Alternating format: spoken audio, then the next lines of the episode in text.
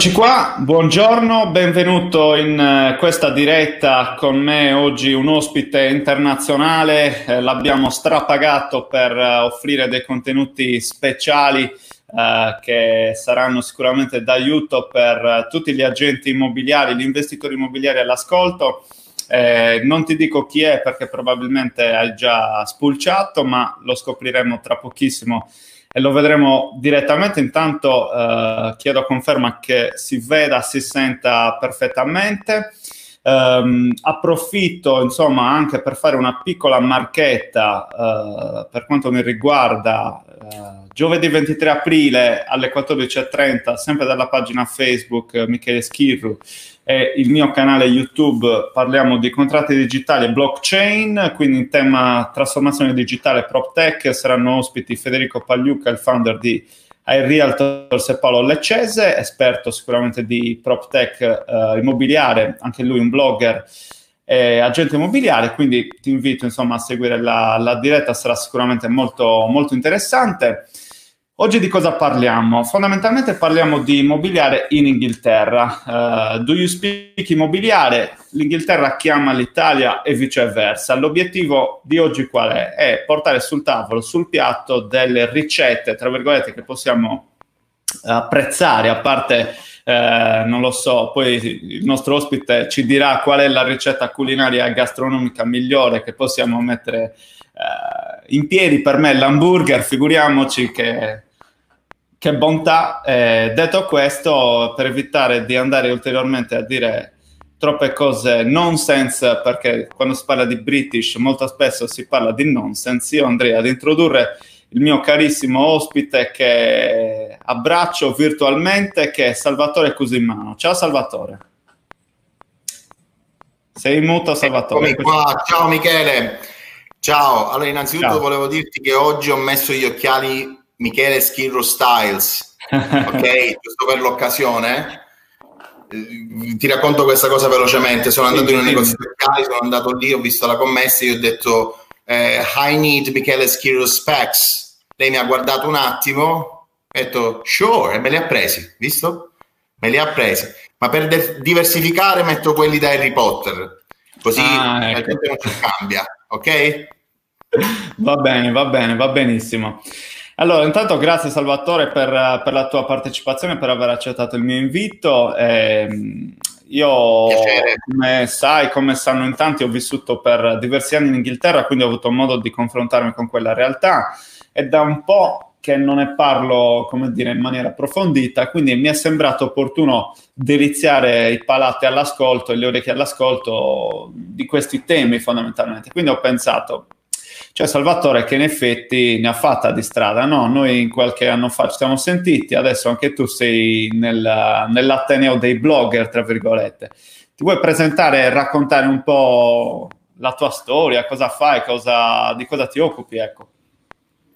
Allora, io sono, come si può capire dall'accento, un palermitanissimo doc. Eh, mi sono spostato qui a Londra nel 2015 Uh, prima di spostarmi su Londra avevo già lavorato da circa dieci anni nelle mie città a Palermo come agente immobiliare, avevo due agenzie immobiliari, avevo diversi agenti eh, con cui collaboravamo. Eh, niente, arrivato a un certo punto ho pensato che era il caso di iniziare a fare una, un'esperienza un po' diversa e Londra mi è sembrato il posto migliore in cui farla ho avuto la fortuna di entrare in una delle aziende, credo più importanti a livello di immobiliare, eh, che si chiama Knight Frank, è un'azienda che esiste da 124 anni, è stata protagonista delle vendite più importanti, considera hanno venduto eh, lo Stonehenge per esempio, presente la, quella zona lì, è stata intermediata da Knight Frank, poi il palazzo della BBC, poi eh, che ne so, lo Shard, insomma è un'azienda che ha fatto la storia nel nostro campo e ho la fortuna di lavorarci.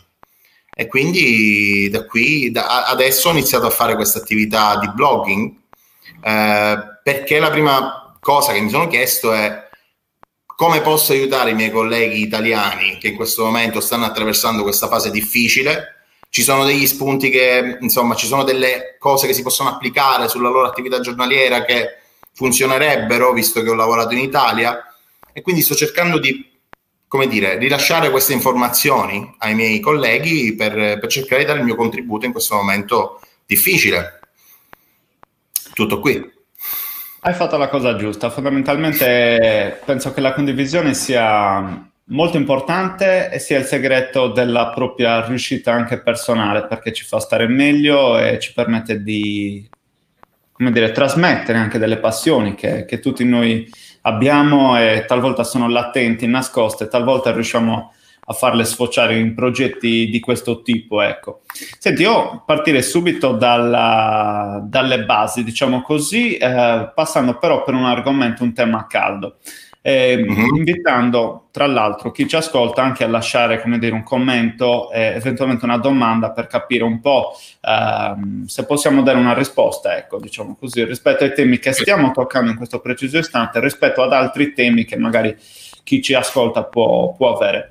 Dunque, io pensavo di fare una piccola panoramica della, di quello che è successo dal punto di vista di Brexit, no? È un tema ancora abbastanza caldo per quanto il coronavirus abbia preso ovviamente il sopravvento. Eh, per fare una panoramica, tutto comincia nel 2016, c'è un referendum, l'Unione eh, Europea si vede, come dire, eh, staccare un assegno di bye bye da parte del Regno Unito che vota a grande, come dire, eh, ma non so se dire con grande decisione perché era un, forse un 52-48 qualcosa del genere e si decide di lasciare l'Unione Europea. Tre anni di negoziati, duri, elezioni, Theresa May, Boris Johnson, Boris Johnson che tra l'altro ha avuto il coronavirus, sembra in recupero, ancora non sappiamo esattamente come stia. Eh, morale della favola, dal 31-12-2019 fondamentalmente sono ufficialmente fuori dai, dal club eh, e quindi il primo gennaio 2021 è la data di fine transizione. Questo 2020 sarebbe stato di transizione da, eh, come dire, paese un po' agganciato a delle schematiche precise a paese completamente libero. Tutti gli italiani oggi possono entrare in Inghilterra e beneficiare del sistema sanitario e varie altre cose come era prima. Quello che cambia è che dal primo gennaio saremo tutti extracomunitari. Cosa cambia per chi vuole comprare casa a Londra e chi vuole trasferirsi a Londra? Come, come la vedi? Cosa ci racconti, Salvatore? Allora, fondamentalmente gli extracomunitari sono gli inglesi perché gli italiani rimangono nella comunità, quindi siamo noi in questo caso, co- coloro i quali vivono in Inghilterra extracomunitari. Eh, il Brexit ci ha dato un sacco di mal di testa per due anni, anche a livello mercato, e avevamo eh, risolto molto bene la questione dopo le elezioni del 12 dicembre. Boris Johnson ottiene una forte maggioranza, questo dà una grande sicurezza al mercato eh, da quel momento in poi io incomincio a vedere un, um, una forte, fortissima, devo dire, azione di investimento pesante, soprattutto da parte di investitori cinesi su Londra, cosa che si era un po' appiattita invece nel 2000, 2017-2018, diciamo, si investivano però con i piedi di piombo. Invece da dicembre in poi è successo veramente, per noi in maniera positiva ovviamente, è successo di tutto. Ehm, quindi avevamo iniziato anche il 2020 alla grande fondamentalmente. Eh, per ritornare al, ehm, diciamo alla, alla, alla, tua domanda centrale, fondamentalmente per chi compra oggi casa eh, in UK eh, dovrà avere a che fare con il Brexit, ciò che cambia è che se prima facendo parte della comunità europea eh, chiunque acquistasse l'immobile poteva avere, eh, poteva girare liberamente con la sua carta d'identità e fare avanti e indietro da, so, da Londra piuttosto che da Manchester. Eh, adesso saremo, come dire, le persone che vorranno continuare a fare questo dovranno sottostare alle, alle regole Visa. Quindi se per esempio vuoi emigrare, vuoi trovare un lavoro qui a Londra, dovrai cercare il lavoro da casa, quindi da, dall'Italia, avere un'azienda che ti sponsorizza ed entrare. Questo dal 2021 in poi. Fino ad ora c'è la libera circolazione sia ehm, per gli abitanti europei verso l'Inghilterra e viceversa, che ci sono anche tantissimi inglesi che vivono, per esempio in Spagna c'è la Costa del Sol, che cioè, è un pezzettino d'Inghilterra lì, no? Quindi una, fondamentalmente non cambia tanto per chi compra un immobile, dobbiamo semplicemente fare, non, diciamo, non cambia moltissimo. I tuoi clienti sono non per forza dell'Unione Europea, abbiamo Emirati Arabi. I miei clienti per l'80% non fanno parte dell'Unione Europea, quindi e vivono tranquillamente, lavorano, studiano, tranquill- devi solo applicare per, per la visa, tutto qui. Quindi sintetizzando la risposta alla domanda è cosa cambia? Nulla, assolutamente nulla. nulla. Poco, cambia poco. Cambia poco. Il mercato poco. sarà sicuramente, possiamo aprire una parentesi che già, come dire, un po' le ha accennato, c'è stata questa incertezza dovuta al Brexit che ha messo un po' in stallo tutto il mercato, ma si era ripreso sì. alla grande. Adesso forse c'è il coronavirus che potrebbe nascondere qualche incognita, ma diciamoci la verità. Il eh, Regno Unito rispetto anche all'Italia ha una solidità completamente diversa. Quindi per quanto i prezzi possano calare e non è detto che succeda, ehm, sarà a maggior ragione un investimento ancora più cassaforte, ancora più sicuro, no? Casa a Londra, segno circolare, correggimi se sbaglio.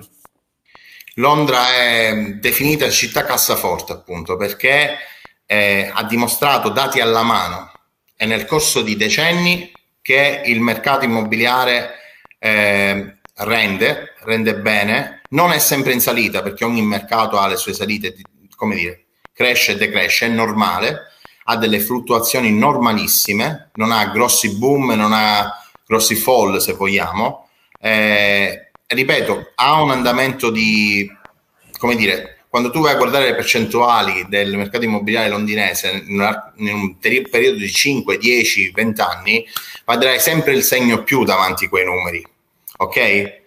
Cosa che non possiamo purtroppo dire dell'Italia, visto che siamo andati incontro a tutta una serie di problematiche. Anche in Inghilterra c'è stato il 2008. Eppure eh, eh, l'azione di governo e la solidità della nazione ha permesso al Regno Unito di uscire forte dal 2008. Invece in Italia, come tutti sappiamo, dal 2008 in poi la vita nell'immobiliare non è stata più la stessa. Assolutamente sì. Io dico sempre, Michele, che quando tu compri un immobile all'estero, non compri solamente una casa, un immobile, tu compri anche la nazione in cui risiede quell'immobile. Quindi è fondamentale, a mio avviso, fare, eh, come dire, i raggi X alla nazione prima ancora di approcciarsi all'investimento immobiliare, perché comprerai la nazione, la sua solidità, il suo mercato, la sua cultura, tutto quanto. Ti blocco perché poi di questi temi torneremo a parlare più avanti con qualche consiglio pratico, insomma, per tutti gli investitori all'ascolto.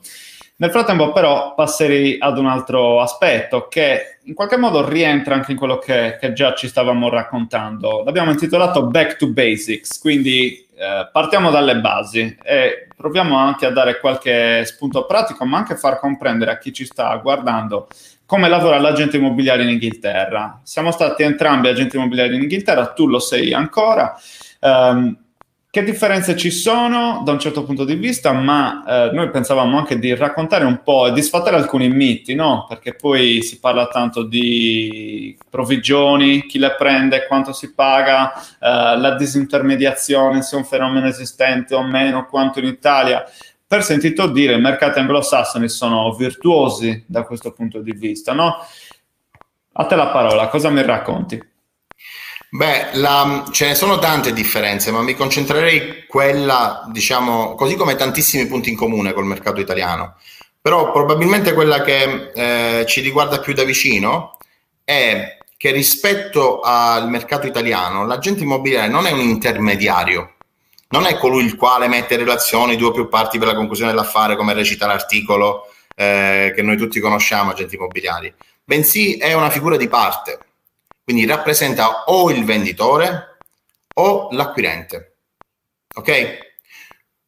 Per farti un esempio stupido, se una persona, se un investitore vede il mio immobile, ehm, che ne so, su Rightmove, su un portale o sul mio sito internet, mi chiama e mi dice voglio vedere l'immobile, viene, io gli do tutto il servizio che gli devo dare in termini di informazione, eh, spiegazione dell'immobile, dell'area, eccetera, eccetera, e l'acquirente, e l'acquirente in quel caso quando uh, farà la sua proposta e verrà accettata, non pagherà provvigioni, non mi pagherà le provvigioni, perché di fatto il, mio, il lavoro che io ho eseguito è per il venditore.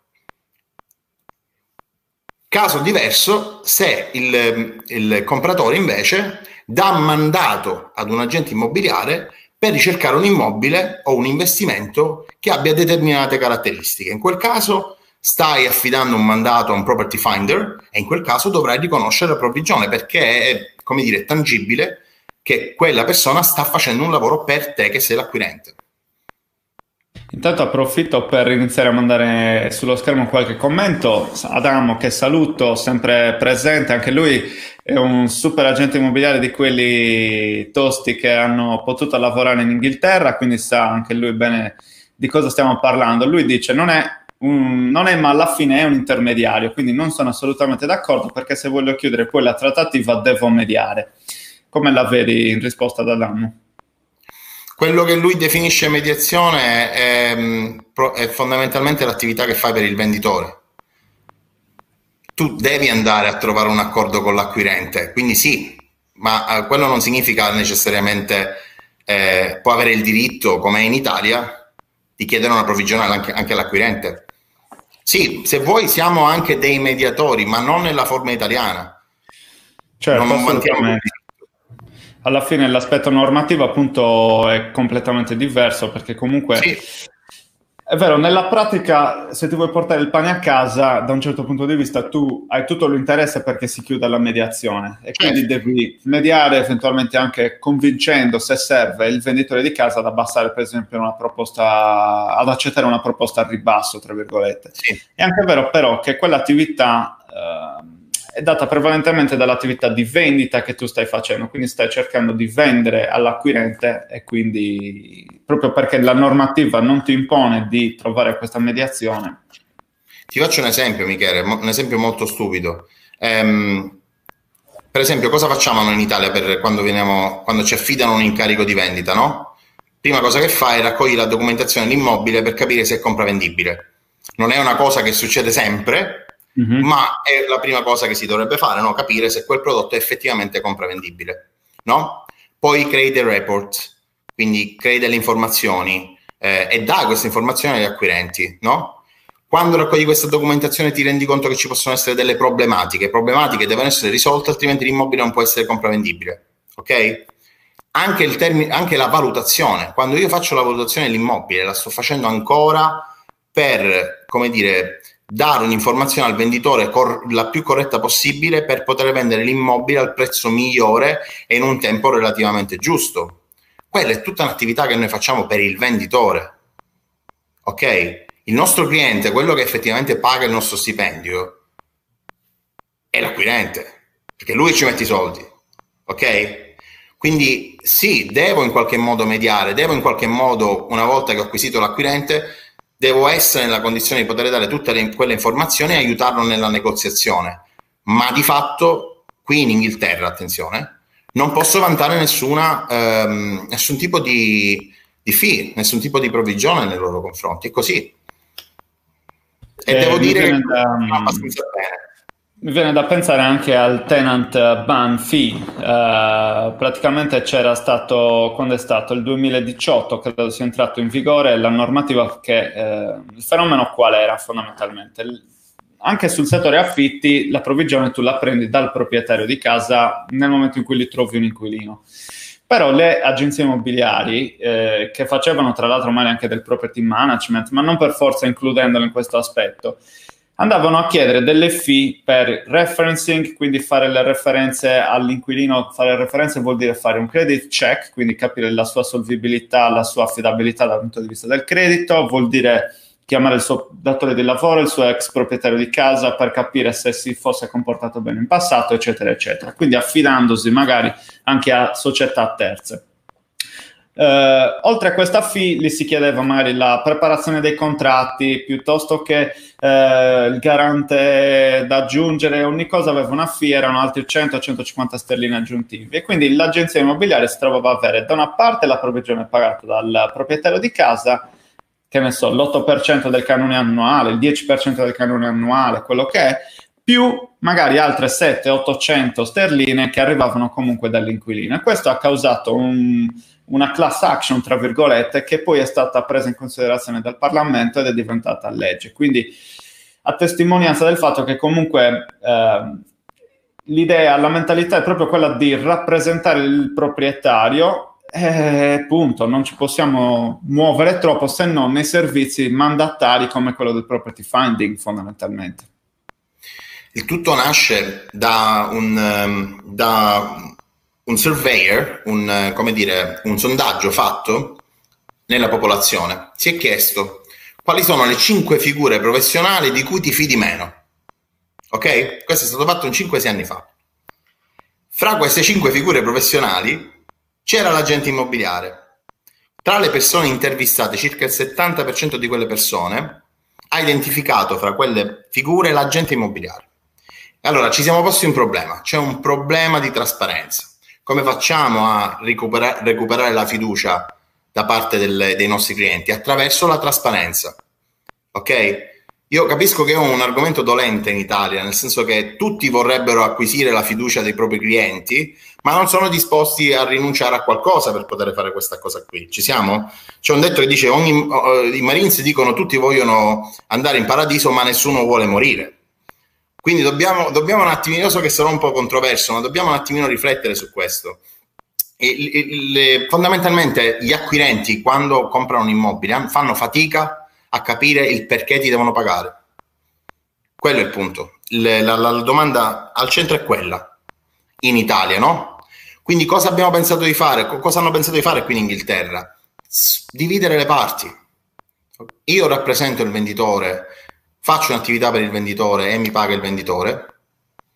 Faccio un'attività per l'acquirente, mi paga l'acquirente, punto in questo modo si è acquisita molta più fiducia da parte degli, degli acquirenti. Domanda secca, Salvatore, per poi passare al prossimo argomento. Quanto è la provvigione media? Ho citato io quella per gli affitti, quanto è quella per la compravendita in Inghilterra e quanto è il tasso di intermediazione medio rispetto all'Italia? Secca in 30 secondi.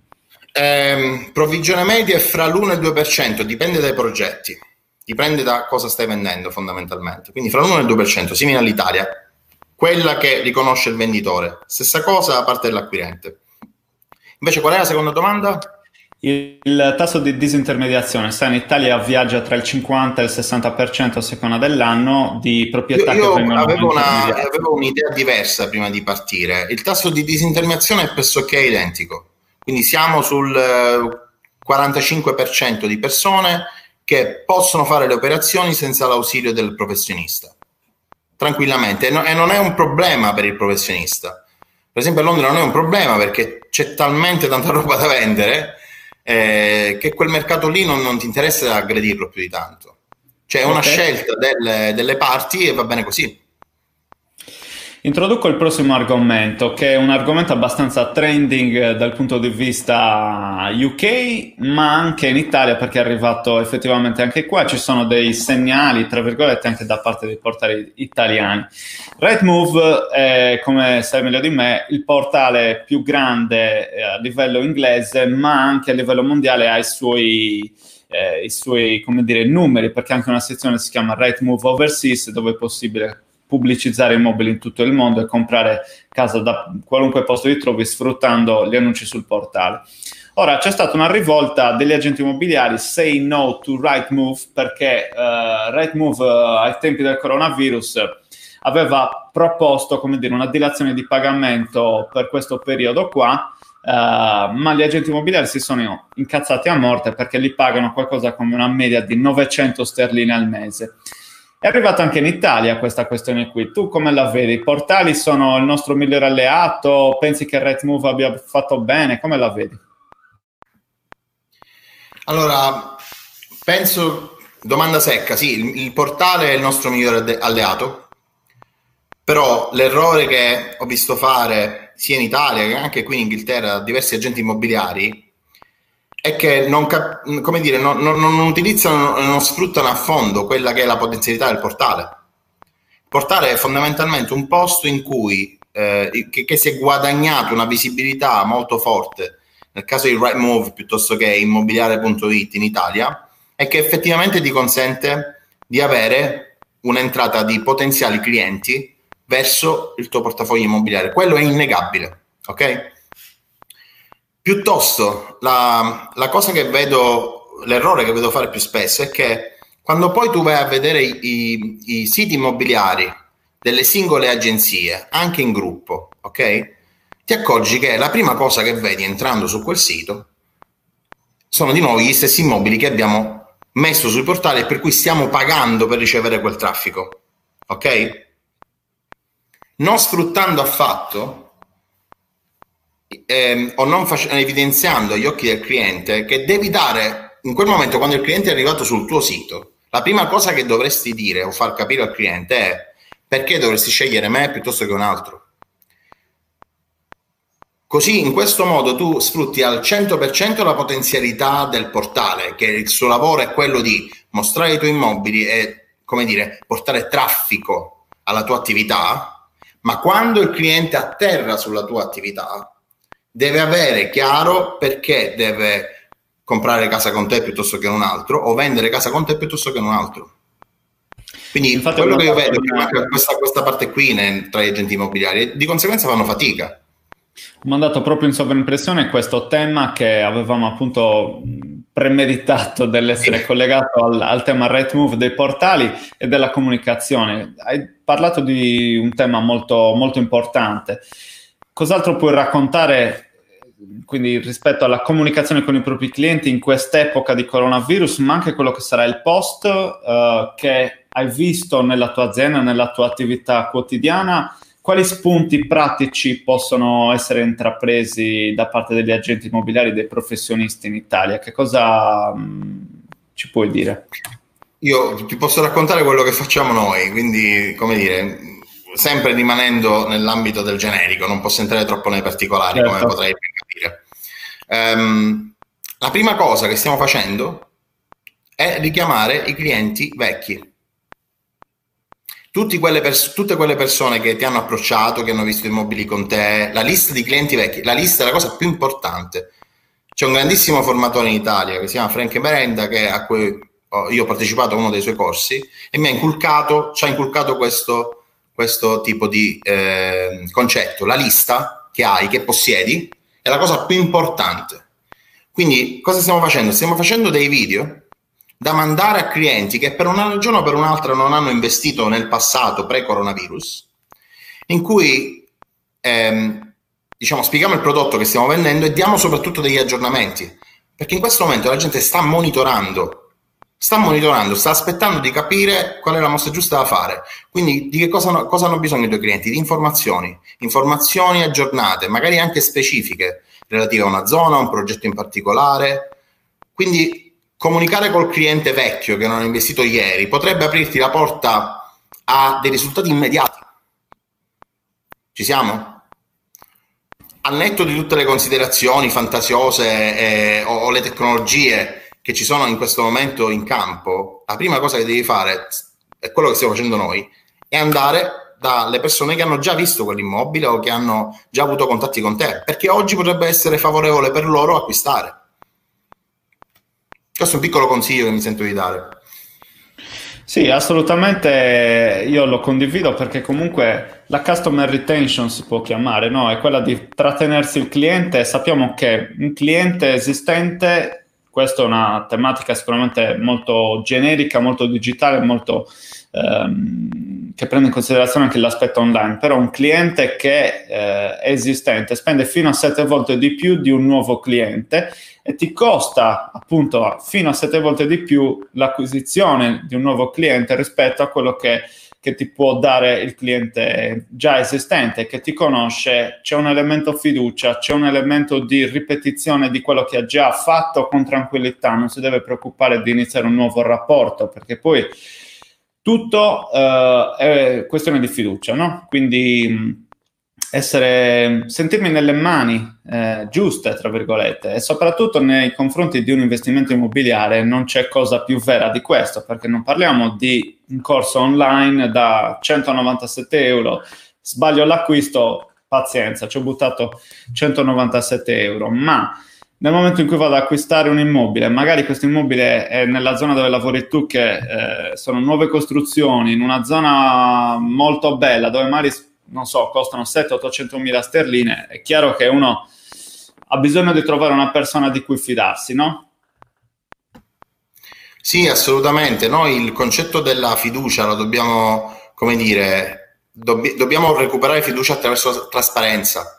I clienti devono percepire che qualunque sia il loro problema è anche il nostro.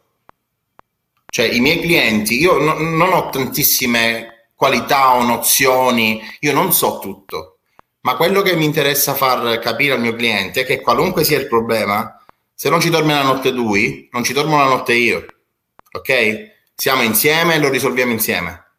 Qual è il punto?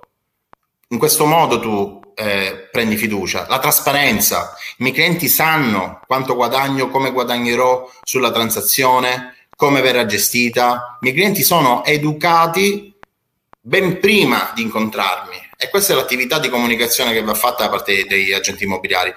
Bisogna educare i clienti a quello che accadrà per questo è importante, per esempio, metterci la faccia, fare dei video, esporsi, no? Eh, siamo pieni di siti vetrina dove, dove, la gente vede siamo i leader nel settore, eh, i primi in questo quartiere, i primi in Italia, sono tutti i primi in Italia leader nel settore.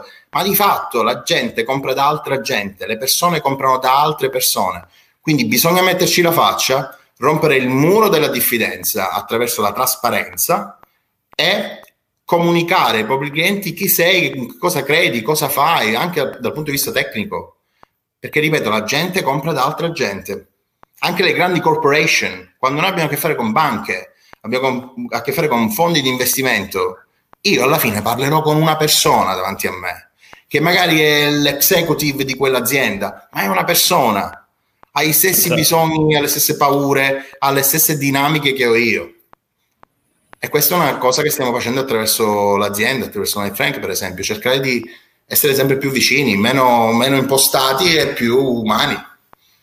Introdurrei un altro tema che introduco con questa immagine che mando a schermo, eh, che fondamentalmente eh, si parla di Giraffes 360, un'azienda, insomma una prop tech, la potremmo definire inglese, che ha eh, messo in piedi questo servizio per cui il, vi- il virtual tour eh, è voluto perché c'è la possibilità, come vedete in alto a sinistra, di eh, fare una visita guidata e commentarla attraverso un sistema di videoconferenza con il potenziale acquirente. Nel momento in cui eh, si sta effettuando la visita guidata. Quindi questo è una notizia proprio di questi giorni, poi metto il link della, eh, diciamo della, della notizia ed è uno dei temi, uno dei, degli strumenti che si possono sicuramente prendere come esempio per affrontare questo che è il dopo o il durante coronavirus fondamentalmente. Mi associo poi anche a un altro caso che ho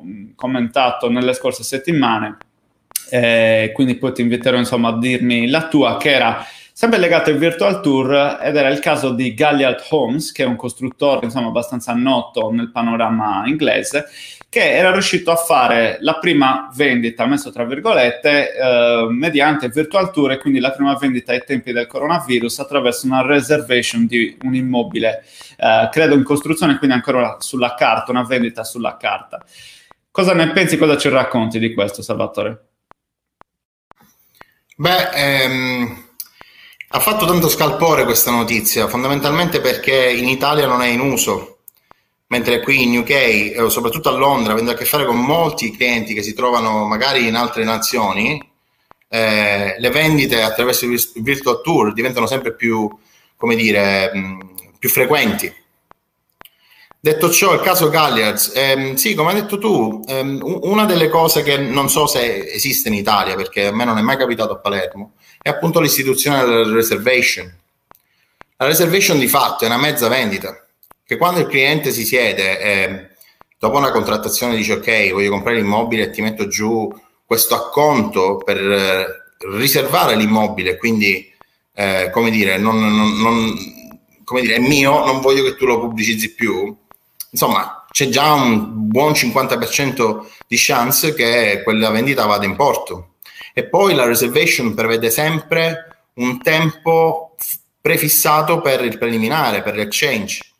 Quindi quando il cliente si siede e mi paga una reservation, da quel momento in poi ha dai 20 ai 30 giorni per eh, andare dal notaio, eh, dare il mandato per agire, notaio, il solicitor in questo caso, eh, dare il mandato per agire in nome per conto suo e, è come dire, e fare le, tutta la due diligence di cui ha bisogno.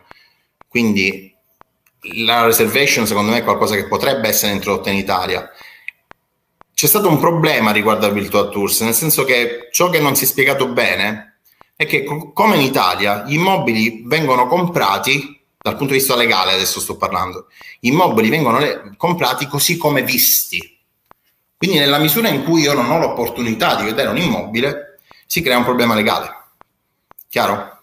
A meno che io non do il mandato a, una, a un perito, a un perito che non ha a che fare con l'agenzia, quindi un perito di mia fiducia, che possa confermare che i video che gli abbiamo mandato o il tour che gli abbiamo fatto fare attraverso il virtual tour è conforme allo stato dei luoghi. Quindi quello che lui ha visto in maniera digitale viene confermato da un perito che è effettivamente quello. Ecco, un altro modo per abbattere la barriera di diffidenza. In questo modo stiamo vedendo che man mano le persone iniziano a capire il meccanismo e a fidarsi sempre di più. Se io ho un prodotto ed è quello che sto mostrando eh, attraverso il mio sito non ho nessun problema che venga un perito a fare una perizia, anzi, che ben venga. Assolutamente sì. Introduco un'altra cosa mh, mm, che è sempre legata un po' alla tecnologia e alla comunicazione durante e post coronavirus, che si associa anche al virtual tour, che è il video fondamentalmente. Io ne parlavo anche in una diretta nelle settimane precedenti, il video ha una potenza enorme e il caso Winkworth, che è praticamente un'agenzia immobiliare in franchising abbastanza diffusa, tra le più diffuse in Inghilterra, che cosa ha fatto? Ha lanciato un esperimento su 42 branches, 42 sedi diciamo, di, agenti, di agenzie immobiliari sparse per il paese, la possibilità di fare l'acquisizione via video, quindi offre ai propri clienti la possibilità di prenotare un appuntamento con un agente immobiliare via Zoom, Skype, Facebook, WhatsApp, tutto quello che può essere il panorama delle piattaforme di videoconferencing, di videoconferenza, dove si fa l'acquisizione in maniera virtuale. Quindi il proprietario di casa gira per l'immobile col telefono, col computer, il tablet, quello che è, l'agente immobiliare è in grado di fare dei, delle ricerche, dei comparables, quindi capire esattamente sul mercato cosa si è venduto in maniera similare e quindi consegnare un report al proprietario di casa e portarsi avanti col lavoro. Ora, sicuramente c'è un tema. In Inghilterra gli open data sono molto diffusi, quindi io posso sapere esattamente inserendo un postcode, un codice postale, specificatamente quell'immobile a quanto è stato venduto e quando è stato venduto per non so quanti decenni indietro. In Italia devo andare in conservatoria, devo fare un casino, quindi tutto il tema anche dei comparabili è un po' un problema. Però, signori, la, l'invito anche, poi lascio a te la parola per commentare, Salvatore, è quello di eh, portarsi avanti anche con innovazioni di questo tipo. Offrite in agenzia le acquisizioni via video. Ormai, signori, lo smart working lo stiamo parlando e riparlando, ne parliamo in continuazione ai telegiornali, eccetera, facciamolo, no? Assolutamente, assolutamente. Per esempio, un'altra cosa, ok, digitale, che può aiutare a, come al solito, rompere il muro della diffidenza. Quando vai su Rightmove e cerchi un immobile da comprare, ok, e tu non hai idea rispetto al mercato eh, locale, una delle cose che fa Remove, non so se la fa immobiliare.it, è quello di inserire non solo i dati degli immobili che sono attualmente in vendita, ma anche i dati degli immobili che sono stati venduti nella stessa località, che abbiano simili caratteristiche, che abbiano simile prezzo, quindi il, compar- il comparables, quindi la comparazione tra gli immobili, per esempio, è facilitata dal fatto che il portale dà già all'acquirente uno, uno strumento per capire su che ordine di cifra, per esempio, si può, si può basare quando vuole fare un'offerta. No? Cioè, il grande tema, a mio avviso, Michele, è che qualunque sia l'attività che noi cerchiamo di fare, dobbiamo rompere la barriera di diffidenza. La gente, eh, ci sono tantissimi agenti immobiliari molto, molto bravi, sia qui in Inghilterra che in Italia.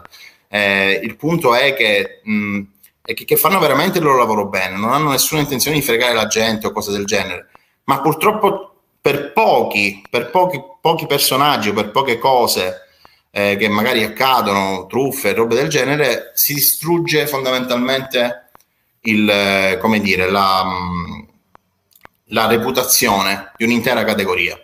E allora è compito di coloro i quali fanno questo lavoro bene, con passione, con umiltà, che studiano, cercare di comunicare ai clienti no, non siamo tutti uguali, anzi ti mostro in totale trasparenza quello che io faccio, attraverso i portali, attraverso la mia attività, attraverso tutto. Per me questa è la chiave, fondamentalmente. Io vedevo, io purtroppo non riesco a vedere bene tutti i commenti, ma c'è un ragazzo che si chiama Piras. Sì, Adamo. Adamo, che è inferocito. Che, che sta succedendo? Qui si è scritto un sacco di commenti, non lo so, vogliamo... Poi li vediamo, poi li vediamo. Sto lasciando diciamo, i commenti alla fine eh, per concentrarci appunto sull'ultimo tema che tocchiamo adesso e poi ci apriamo alla risposta alle domande sì. e quindi approfondiamo meglio i temi. L'ultimo aspetto che io volevo toccare era qualche consiglio pratico finale, soprattutto per chi volesse investire a Londra. Quindi eh, io penso che questo consiglio pratico lo possa indirizzare sia all'investitore che ha dei soldi, quindi da, da mettere sul piatto per l'investimento in Inghilterra e a Londra, eh, sia per l'agente immobiliare, perché mi raccontavi che un po' una delle tue mh, idee, eh, diciamo, era quella di creare un network anche di agenti immobiliari con cui collaborare, quindi queste informazioni magari possono essere utili anche per chi da casa vuole ampliare il proprio portafoglio immobile, il portafoglio clienti. Quindi se dovessi darmi diciamo uno o due consigli pratici a me e a tutti quelli che ci ascoltano sull'investimento a Londra, che cosa, cosa dici? Io faccio già i video in cui dico i tre suggerimenti, le tre regole, quindi appunto per cercare di condensare nel più breve tempo possibile dei consigli utili. Le tre cose che mi vengono in mente. Punto primo, eh, quello che abbiamo detto al principio. Ricordatevi che quando fate un investimento all'estero non state comprando solo l'immobile, ma state comprando il paese in cui esso vive. Quindi è fondamentale acquisire informazioni relative alla nazione, nello specifico, visto che si parla di immobiliare, no? cercare di avere quelle informazioni che ti servono non solo a livello generico, ma anche a livello locale, a livello specifico, ok? Singola zona, singolo appartamento, come si muove la zona, qual è il tasso di criminalità in quella zona, per esempio. Se ci devo andare a vivere, io ho bisogno di sapere qual è il tasso di criminalità di una zona, no?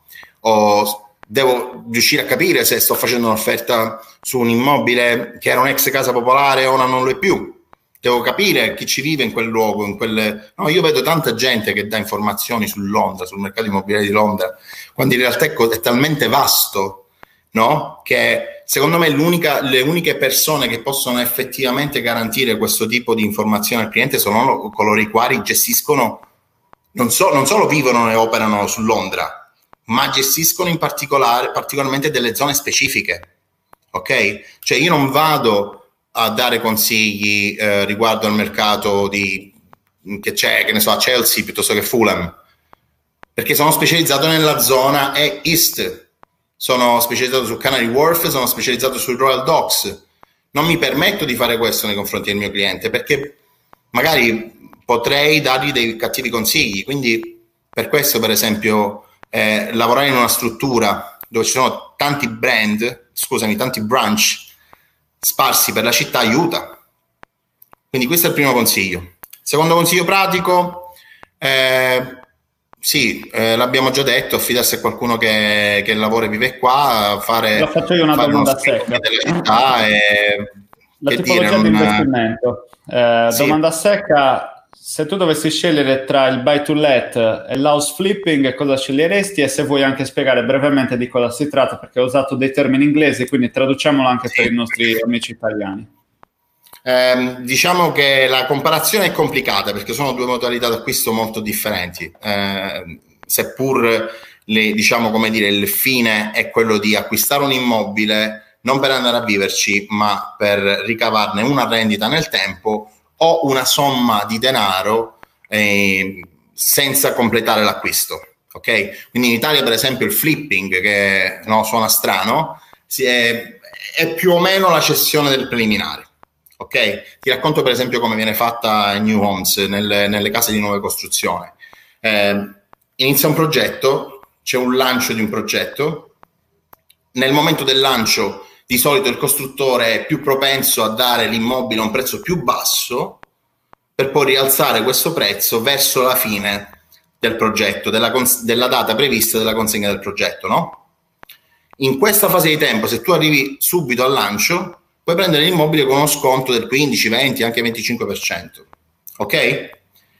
Cosa fai? Rimani per uno, un anno e mezzo, due anni con quell'immobile in mano, hai il preliminare in mano, hai pagato solamente, che ne so, il 5, il 10, il 20% di acconto su quell'immobile e cerchi di rivenderlo poco prima della consegna degli immobili, dove i prezzi sono aumentati. No? Ti faccio un esempio su un, su un um, progetto su cui ho lavorato. Gli studios, quindi i monovani, nel 2014 partivano eh, a 235.000 euro, scusami, 235.000 sterline, completion era a, nel 2020 e io vedevo come questo immobile dal 2014 al 2020 ha fatto una parabola straordinaria. Stiamo parlando della, di stesso taglio, stessa grandezza, ok? Stesso costruttore. Dal 235.000 pound iniziale è passato ad essere venduto nel 2017 intorno a 3,25, 2018 intorno ai 3,40, per arrivare a un finale nel 2020 di 3,89. Stessa quadratura, stesso immobile ok? Quindi può essere qualcosa di interessante in questo senso. Non è un flipping puro, il flipping puro è trovi un immobile, magari di un esecutato, di una persona che ha problemi, che ha debiti, ok? Cerchi di prenderlo a sconto, fa una ristrutturazione, eh, la metti sul mercato e cerchi di venderla prima della data dell'atto, rivenderla a qualcun altro, contando sul fatto che la ristrutturazione effettuata darà delle migliorie e un aumento del valore dell'immobile me quella roba lì non mi piace tanto. Uno perché è molto difficile, ci devi mettere veramente tantissimo impegno e devi coinvolgere l'investitore in maniera totale su quella roba lì. Due perché la vedo, quella, questa è una mia, come dire, eh, cosa personale, no? una mia opinione personale, la vedo anche un po' antietica, cioè andare a cercare quelli che hanno problemi debitori per, per fare la transazione, insomma, tante volte se è fatta con persone competenti, in realtà tu aiuti la persona che ha problemi, quindi gli dai quei soldi che gli servono, gli togli i debiti, quindi può anche essere una cosa che in realtà aiuta la gente, mm-hmm. ma se la fa qualcuno che è incompetente rischia di lasciare quella persona in guai peggiori. Certo. Ok? Questo sul buy to let è acquisto per affittare, quindi lo puoi fare nella maniera convenzionale, ok? Compri un immobile, fare le tue considerazioni. La, la, cosa, la grande differenza rispetto all'Italia riguardo al buy to let è che eh, il mutuo viene centrato, calcolato sulla base del reddito che può portare l'immobile, non solo sul tuo reddito. Quindi quando vai in banca a chiedere il mutuo, la prima cosa che la banca ti chiede è delle prove che questo immobile in quella zona, in quella, con quelle caratteristiche, generi X affitto per mese ok? Su quello si basa la banca per darti il mutuo. E poi averne uno, due, tre, quattro, cioè puoi spaziare in quel, in quel senso. Una rivoluzione, anche io quando appunto lavoravo lì e ero venuto a conoscenza di questo avevo detto mamma mia, questa è l'estremizzazione della leva finanziaria perché comunque ti permette di fare eh, operazioni senza fine, tra virgolette, perché le banche eh, si basano prevalentemente appunto sul reddito generato dall'immobile piuttosto che il reddito che io posso mettere a disposizione. Certamente ci vuole un buon credit score, quindi una buona solvibilità dal punto di vista della società che fa l'operazione o dell'individuo, però questo eh, permette la possibilità di anche dall'Italia fare delle operazioni di buy to let, quindi di immobili a reddito ad alta percentuale, ad alta redditività e che possono avere un senso eh, perché comunque dal punto di vista anche del mercato immobiliare la curva è mediamente positiva in ascesa, che vuol dire che io posso fare l'investimento oggi, fra dieci anni sono sicuro che otterrò una bella rendita. Ne ho conosciuto tanti eh, che sono passati per questa tipologia, ne conosco anche uno nello specifico che è sardo, non so se sia all'ascolto, che ha fatto un investimento di questo tipo, quindi eh, sicuramente il consiglio ecco, è di, è di informarsi, si può fare, se volete entrare in contatto con Salvatore poi lui ci dirà uh, come dire, i suoi, i suoi riferimenti. Uh, Salvatore, io passerei un attimino a qualche domanda, quindi inviterei anche chi ci sta ascoltando. Eh sì, direi, uh, direi. ho parlato per 50 minuti. Ci allora, partirei da questa di Francesco, intanto qua c'è qualcuno che, che suona il clacson, Francesco Barresi. Se io da privato volessi comprare un immobile a Londra, dovrei passare da qualche agenzia a Palermo o posso contattare direttamente qualcuno per evitare intermediari che ci mangiano sopra? Penso ecco. che qua sia la miglior persona per rispondere, Salvatore. Eh, sì, fondamentalmente eh, se Francesco è interessato a fare investimenti su Londra, sicuramente può riferirsi a me eh, direttamente o contattare la mia azienda direttamente, quello senza, senza dubbio. Eh, ripeto, a me mi sta anche bene che dei colleghi da Palermo piuttosto che da Milano, che da Roma facciano referral sul cliente. L'importante è che sia chiaro che il cliente non dovrà dargli delle provvigioni a loro, ma saremo noi a pagare i nostri colleghi. Ok? Quindi non aggraviamo ulteriormente i nostri clienti, soprattutto adesso dopo il coronavirus e tutto quello che ne verrà, ma cerchiamo di incentivarli. Quindi sì, puoi passare attraverso anche un agente immobiliare palermitano, non ti, non ti, non ti metteremo, eh, non ti caricheremo delle provvigioni su di te, saremo noi a riconoscere delle provvigioni ai nostri colleghi. Ok, seconda domanda per te Salvatore di Alferra. Ciao Salvatore, vi capita che il costo della tua provvigione viene caricato nel prezzo di vendita dell'appartamento? Questa era immagino una cosa... rispetto all'acquirente, quindi per recuperarsi magari quella parte sì, che non si chiede. Sì, sì, sì, Questo era quello che noi chiamavamo in gergo il netto al proprietario, ovvero si stabiliva una cifra di netto da dare al proprietario. Questo quando facevamo uh, immobiliare in Italia, quando facevamo intermediazione in Italia. Per farla semplice, ehm, facevamo una contrazione con il proprietario e dicevamo ok, la casa costa 2,50, se io ti porto 245.000 eh, netti a te in tasca, 5.000 euro saranno le mie provvigioni. Ti sta bene? Era questo che succedeva e credo che succeda ancora in Italia. Eh, sì, succede anche qua perché fondamentalmente ehm, riduce, riduce fondamentalmente eh, le discussioni, si semplifica, si semplifica il rapporto col cliente. Eh, poi ci sono tantissimi altri modi di insomma, contrattare la provvigione, però sì, con, concettualmente Concettualmente sì. Io Viene chiedo intanto mh, ad Ilaria di, se ci può rispondere nei commenti se ancora all'ascolto, eh, che cosa potrebbe essere attuato nonostante la mentalità, perché ha commentato in riferimento a qualche punto specifico che stavamo eh. raccontando, quindi ecco se ci dà che cosa un dettaglio rispondiamo anche ad Ilaria. Nel frattempo Giuseppe Coniglio, ottima considerazione rispetto alla funzione del sito rispetto a quella dei portali, ne terrò conto, grazie Salvo. Um, abbiamo poi uh, sempre Al Ferra che ci chiede cosa cambia dalla proposta di acquisto italiana. Qui uh, ovviamente stavamo parlando sì, di della reservation fondamentalmente.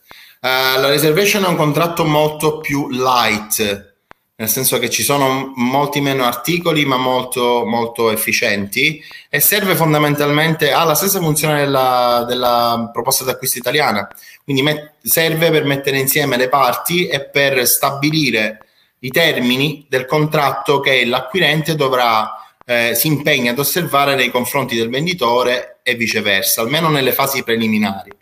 Diciamo, poi successivamente c'è l'exchange, quindi questa è una fase preliminare che poi ci porta all'exchange, che è il contratto preliminare in cui si, si pagherà il deposito, si pagherà una cifra uh, al, nelle mani del venditore, sia che si tratti di un costruttore o di un venditore privato o di un'azienda e via discorrendo.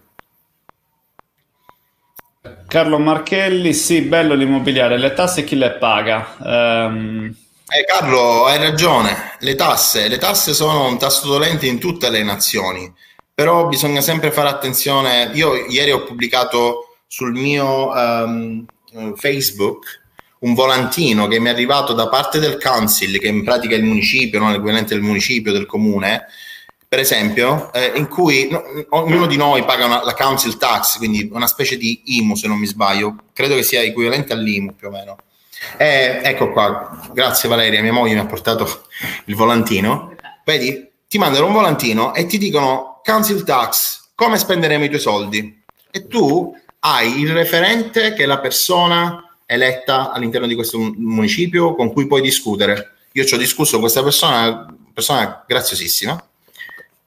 Due, ti spiegano per filo e per segno come impiegheranno le tue tasse. Ci sono le cifre riportate, i, che ne so, raccolta rifiuti, non so se questa cosa si vede. Questo per farti capire, sì, le tasse sono un problema, sì, lo sono se nessuno ti spiega come le usa. Quindi siamo sempre dentro il concetto di trasparenza. Io sono contento di pagare le tasse. C'è sempre Giuseppe che ci chiede: il costruttore è disposto ad aspettare anche 4-5 anni per avere il, salto, il saldo del 75-80? Ehm... No, il costruttore non aspetta 4-5 anni, il costruttore ha. Ehm, questo è un discorso ampio. Mm, immaginiamo che ci siano più fasi per completare il progetto. No? Il progetto dal giorno 1 al giorno finale ha 6 anni, 6 anni di vita, ok? E il progetto è diviso in più fasi, fase 1, fase 2, fase 3. Ok? Cosa significa? Che se io ho comprato un immobile in fase 1, ci saranno acquirenti per quell'immobile fino alla fase 3 ed oltre. Quindi più aspetto per rivendere l'immobile, più il progetto è completo, più per esempio mi aprono la palestra, la piscina, i ristoranti, più quel progetto prende vita, maggiore sarà la rivendita di quell'immobile. Mi spiego? Stiamo parlando di flipping in questo caso. Quindi io ho pagato il 10% su quell'immobile, quella è l'unica cifra che ho investito, in, quando il mercato lo consente e il progetto è quasi pronto per essere finito, poss- possono essere due anni Giuseppe, possono essere tre anni, può essere anche un anno, quello non ha importanza. Quello che bisogna capire è se ci sono le condizioni di mercato e a che stato di avanzamento del progetto, per cui è profittevole per il venditore rivendere e chiudere l'operazione di flipping.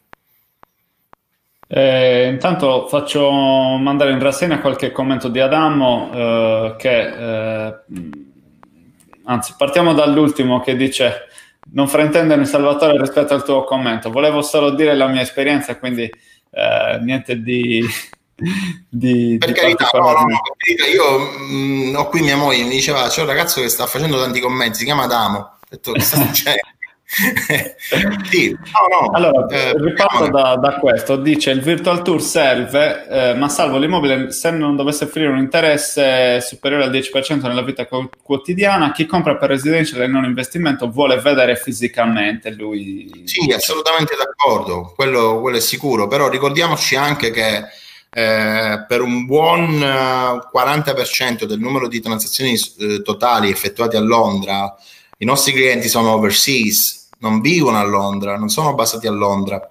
Quindi, seppur per, per, quanto ci riguarda, noi essendo un'azienda internazionale, puntiamo molto su questa cosa perché è il nostro core business avere a che fare con persone che vivono fuori UK. Um, ehm, però ha assolutamente ragione Adamo, cioè è chiaro che se io, io sono, un, certo. sì, se io sono una, una, una persona che sta cercando di comprare la prima casa la prima cosa che io voglio fare è vederla di persona e fanno bene a farlo. Eh? Per esempio, nelle nuove costruzioni, sai quante volte lo show flat, l'appartamento allestito dal costruttore è fantastico e poi quando vai a vedere gli appartamenti reali, le finiture fanno schifo? Quindi fanno bene a farlo, fanno bene a farlo. Eh, c'è Adamo sempre che commenta quando parlavamo di comparables, di dati comparabili, dice ho discusso questo per la comparazione, ma in Italia abbiamo il problema della privacy e comunque con dati alla mano e prodotti da istituzioni sono in grado di fare un comparable con i dati presi dai siti in Italia. Uh, mi, no, non capisco esattamente la, la, la, considerazione. Beh, rispetto a quello che io dicevo del fatto che in Inghilterra ci fossero gli open data, quindi andava, bastava andare ah, su sì. Rightmove, Zoopla o Land Registry e scaricare lo storico dell'immobile in, in, uno schiocco di dita, mentre invece comunque per l'Italia è sicuramente un problema più, più un macchinoso. Più complesso, penso, devi, devi andare attraverso diversi, diversi enti. Esatto. Eh, Alferra ci dice quali sono le rendite annuali lordi per la tua zona e qual è l'aumento in percentuale anno dell'immobile. Bene, eh, io essendo new homes, quindi nuove costruzioni, dal punto di vista delle rendite annuali eh, non ho grandi risultati, nel senso che immobili nuovi tendenzialmente rendono molto molto poco. Stiamo parlando nell'ordine del 2-2% netto ok? Da rendita di affitto. Ehm, ma questo non significa che è un cattivo investimento. In realtà eh, l'immobile rende poco perché il prezzo d'acquisto è alto, ma la capacità di rivalutazione di capital gain, di capital growth maggiore rispetto a tutto il resto. Quando fra dieci anni tu vendi un immobile di nuova costruzione è praticamente ancora nuovo. Quando fra vent'anni lo rivendi è praticamente ancora nuovo. Quando invece vai a comprare immobili su Londra, non lo so, magari a poco prezzo, che hanno 50, 60, 70 anni di vita, magari ti possono rendere molto di più dal punto di vista dell'affitto, ma poi devi mettere in conto che ci saranno riparazioni, magari devi rifare il tetto, magari devi rifare la struttura, magari sale dell'umidità. Eh, quindi io, io, sono per il nuovo fondamentalmente perché mi dà meno grattapa- grattacapi. L'importante è che la rendita d'affitto mi copre i costi.